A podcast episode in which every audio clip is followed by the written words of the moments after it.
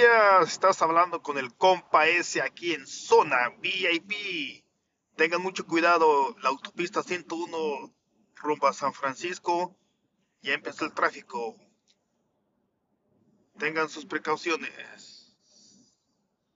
¿Cómo andan? ¿Cómo andan? Hoy es martes, martes, ya casi se llega el día de dar gracias. Ya tienen su guajolote, su pavo para cocinar en pocas semanas es el día de, hacer comida, hacer el famoso pavo y el famoso jamón. ¿Cuál, ¿Cuál, es la comida que les gusta más?